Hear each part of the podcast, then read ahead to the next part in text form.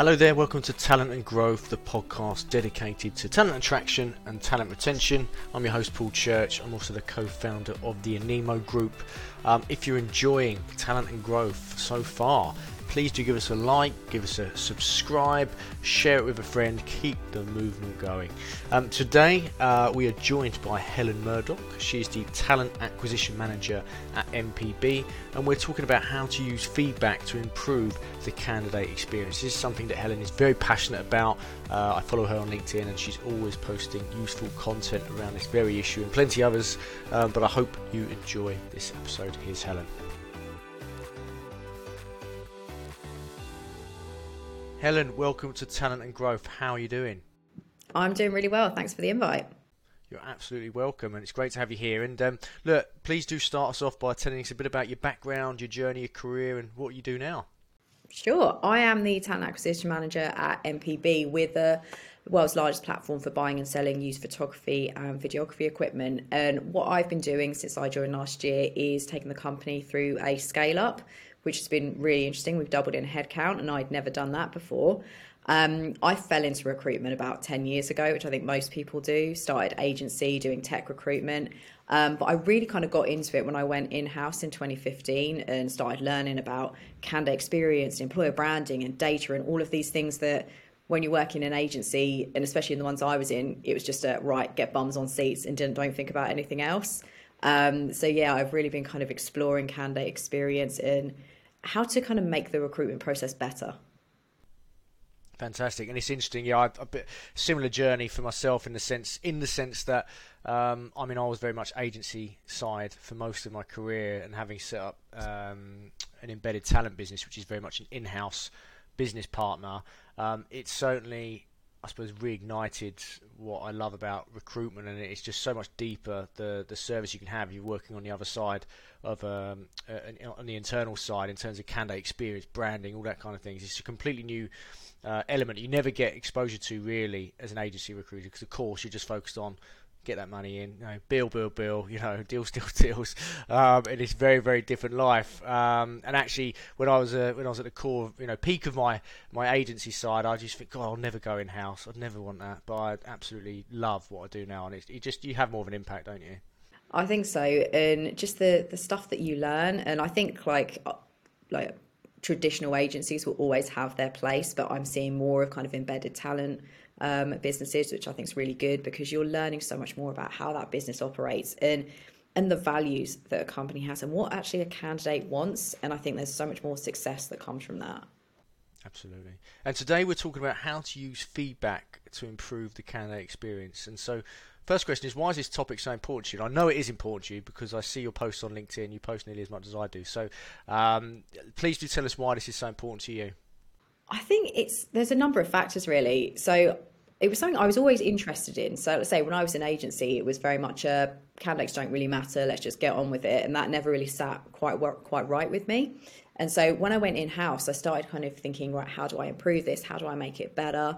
And I found it really interesting to hear from candidates at all points of the journey of what was going well, but what wasn't going well, and how I can improve. And it might just be, you know, me as a people pleaser that I like to know all of these things, but I think getting feedback from people is so valuable because everyone has value, everyone has a voice, and their opinions are really, really helpful. You get the odd few that give you like a rating of zero because they're annoyed at something that's beyond your control.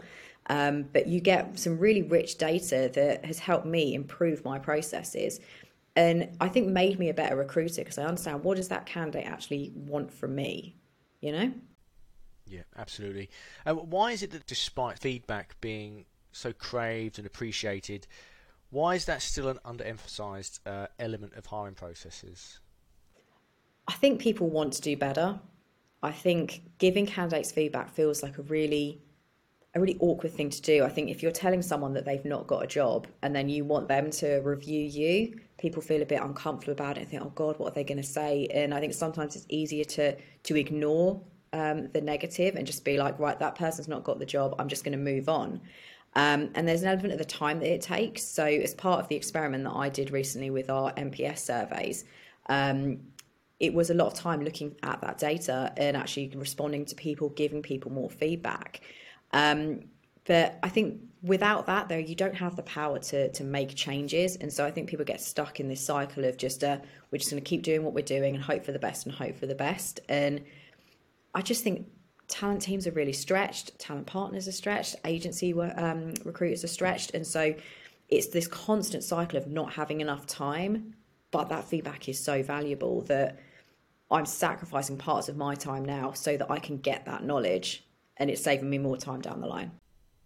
Absolutely, I think. Um, I mean, no one likes giving bad news today, and I think there's, you know, it's one of the perhaps one of the elements of the job people don't look forward to. But um, it's you know I suppose we've gone past the day. I mean, it used to be the days used to be people used to hear nothing at all. You know, not even a, a yes or a no in their decisions, and uh, we've evolved now to really feedback should be an integral part of the process. And I, I, am I am seeing more and more of it being talked about, and actually being part of a. Um, I've seen some uh, companies talk about on their job adverts that the very least it's going to happen, you're going to get some feedback from us, knowing how to do better next time, and that's that, that's that's quite engaging for people, particularly kind of uh, Gen Z, isn't it? It is, and I think it, it's honestly the bare minimum that you can do when you've got an ATS or you've got your CRM or something like that. It's literally a click of a button to be able to send someone an automated rejection. And when I was doing my experiment with NPS, so doing it every stage of the journey, I did an interview, um, reviewing stage, and then you know phone screen interview like you would. Um, and I got some really positive scores from people just because I gave them an answer, and it was good in a way because I was like, oh, someone's ranked me a ten. This is fantastic, but in my, in my perspective, it is the bare minimum that I'm doing for that person to, to let them know that they can tick that off their list or update their spreadsheet if they're applying for a lot of jobs. What's interesting is you used to see, I think you used to see a lot on LinkedIn of, of uh, candidates complaining about being ghosted by recruiters uh, now I, I see more the other way around of ca- recruiters complaining about being ghosted by candidates, but I think that's because you reap what you sow, and that's what we. I think that's what we've created, isn't it? A little bit in in the past in recruitment, anyway. A little bit, yeah. But I think like candidates just have so much choice now. Like I think in the ideal world, you know, they could just send me a WhatsApp to say thanks, but no thanks.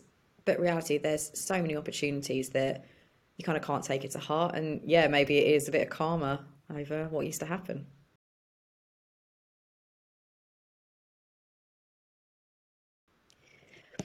I think when it's about gathering that feedback, I don't think it's necessarily wrong, but I think it's focusing on the success. So you get your feedback from the people that you've hired. And so that's always going to be positive because they've got the job and they've, you know, had a good good experience. They might have a bit of feedback about your pre-onboarding. But what you're missing out is the person who was the runner-up or who you interviewed in your kind of first cohort who didn't get it. What did they think of that process? Did they think, oh, actually, it could have been a bit better. I wanted some more information on this and it's really insightful to have that. And I say I've been doing it every stage of the process, and it's scary to ask for feedback for people who you're rejecting at application stage because you get a lot of zeros, you get a lot of negativity, a few rude comments here or there, which initially I did take to heart slightly because I was like, oh my God, am I awful at my job? This person doesn't like me. And then I was like, do you know what? This has nothing to do with me. If I was in that scenario, I applied for a job, I got an NPS survey through and I hadn't had any contact, I'd probably give a zero as well. But in that process, I've been able to have people give comments about, I want more personalised feedback, or the process needs to be a bit faster, or I'd like to have seen X, Y, and Z. And so I don't think people are getting it wrong. I think it's about having the time and actually looking at that whole candidate journey, not just your successful people. And what? How can? So tell us a bit more about how how can we turn a, a, negative into a positive? So, how can a candidate rejection still lead to maintaining and even growing your talent pool? Yeah, I've got some kind of good recent examples. I'll take one that's more at the interview stage. So, um, I had someone who interviewed for a role um, in our Berlin office, and she did really, really well throughout the throughout the interviews. But at that final stage, she just wasn't quite at it with the skills that we wanted to. She was much better in kind of like a training type of role, and so the hiring manager got back to her and kind of gave her some really good feedback, left things open with her. I followed followed up and said, look, this is where, where things didn't go quite right, but we really like you. A role came up literally about three weeks later, and she now works for us. So by actually giving that feedback and making it constructive and helpful, you can have that really, really work out. I also had someone at the like the inbox stage who I sent a rejection through um, which is kind of, you know, your standard automated one. But what change I've made recently is I've put in there, if you'd like to talk about your application, just get in touch with me. And I'd say maybe 10% of people do. someone got in touch with me and he's like, oh, I could really use a bit more feedback on this. I'm a bit unclear. So I told him a bit more about kind of his resume wasn't it wasn't that coherent. I didn't understand what he did. And I actually ended up giving him a call and we had a conversation about kind of his experience. I gave him some advice on his resume and a position came up in our warehouse because uh, MPB has all the photography equipment and everything. Um, and he now works in a role there. So by just having that sentence in that automated email, giving that person that opportunity to speak, they now work for us. And it's a really it's a really good feeling to be able to to turn that around because no one likes to be rejected. I remember when I was looking in the pandemic and it was either ghosting or complete no's, and it was it's really tough and it, it brings you down. Yeah, absolutely. And I think you know you mentioned earlier that the the culprit um, for not providing or receiving or you know giving feedback tends to be um, lack of time either side. And what so how do we use automation? Um, how do we align our automated tools to, to allow us to best to improve the candidate experience in, in the in the in the sentiment of feedback? Mm, yes, I don't do a ton of automation in uh, my work. I have kind of automated emails and things like that, but I actually manually send everything or do like a bulk select when I'm doing rejections and things like that. But I think as long as you've got the right equipment, so if you've got a decent ATS, then it should have triggers within it to be able to kind of move people to the next stage of the pipeline or send out surveys and things like that to be able to get feedback. Um, I'm a bit, I don't know if I'm a bit old school, but automation I think is great for certain things like template emails and stuff like that. But I pride myself in a really human candidate experience. And so it's a person that's going to read your CV and look at that and respond to you but the rest of it is just templated. But I think for much larger companies, when you can use a bit of AI, I think that's really good. It's just being aware of the fact that that's going to impact your ED and I because they're just going to read what's on that page. They're not going to see who you are as a person. Yeah, absolutely. And what, what's the what's the art of uh, positive rejection? How do we construct our feedback in the best way when the answer is a no? I mean, it's never easy to say no. The way I construct it is in a, I do a positive, so what went really well, what they could have improved on, and then I end on a positive. And I think it all depends on the person, whether they want a phone call or an email. Most people that I tend to deal with want it over email, and then I offer a phone call at the end of it so that they at least know that there's that option that they, if they want to have a talk about it. And I think that makes people feel really valued.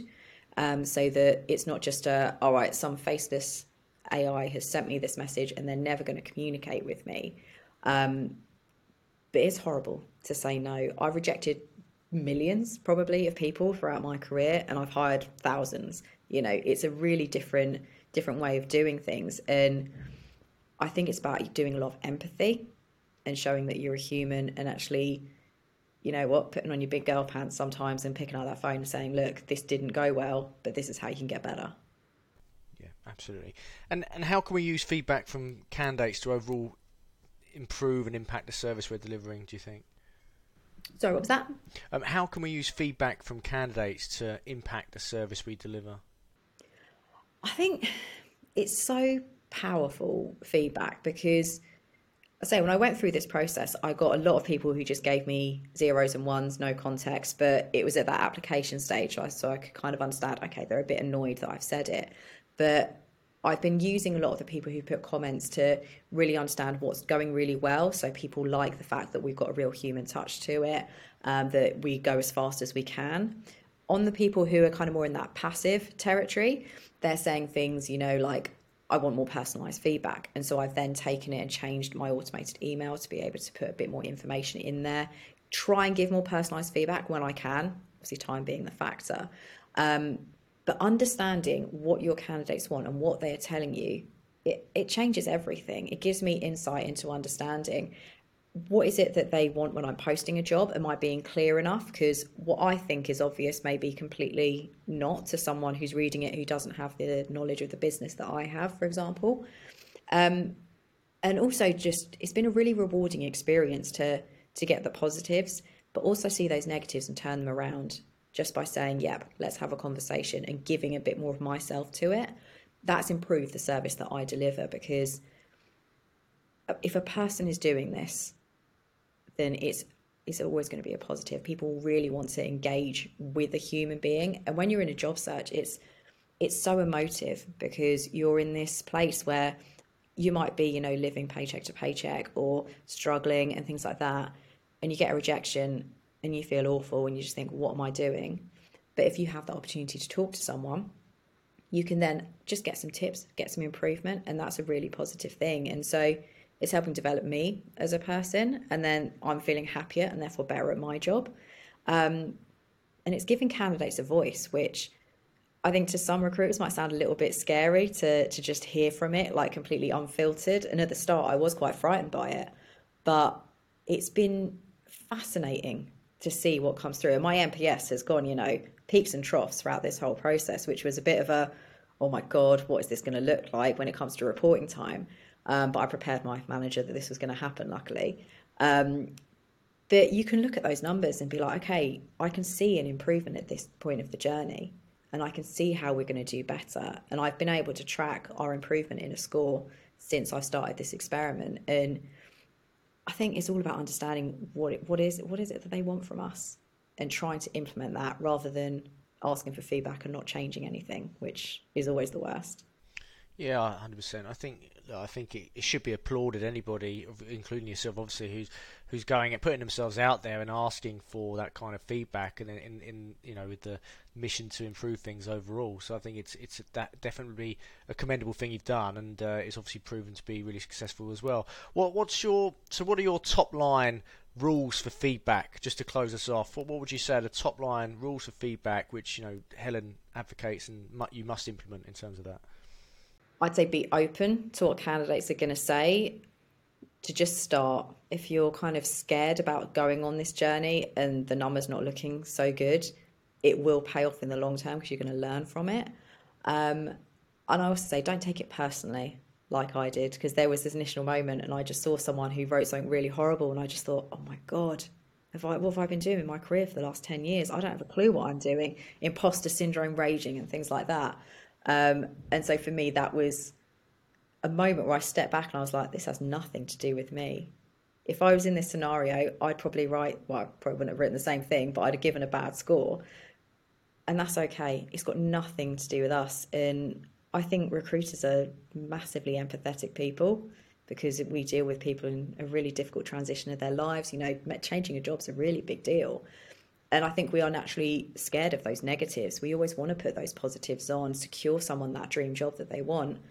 But that's not always the case. And when they don't secure it, they will tell you something about your process that will help you. Even if it is just to reconfirm that, you know what, you're actually doing a really good job. And that's okay.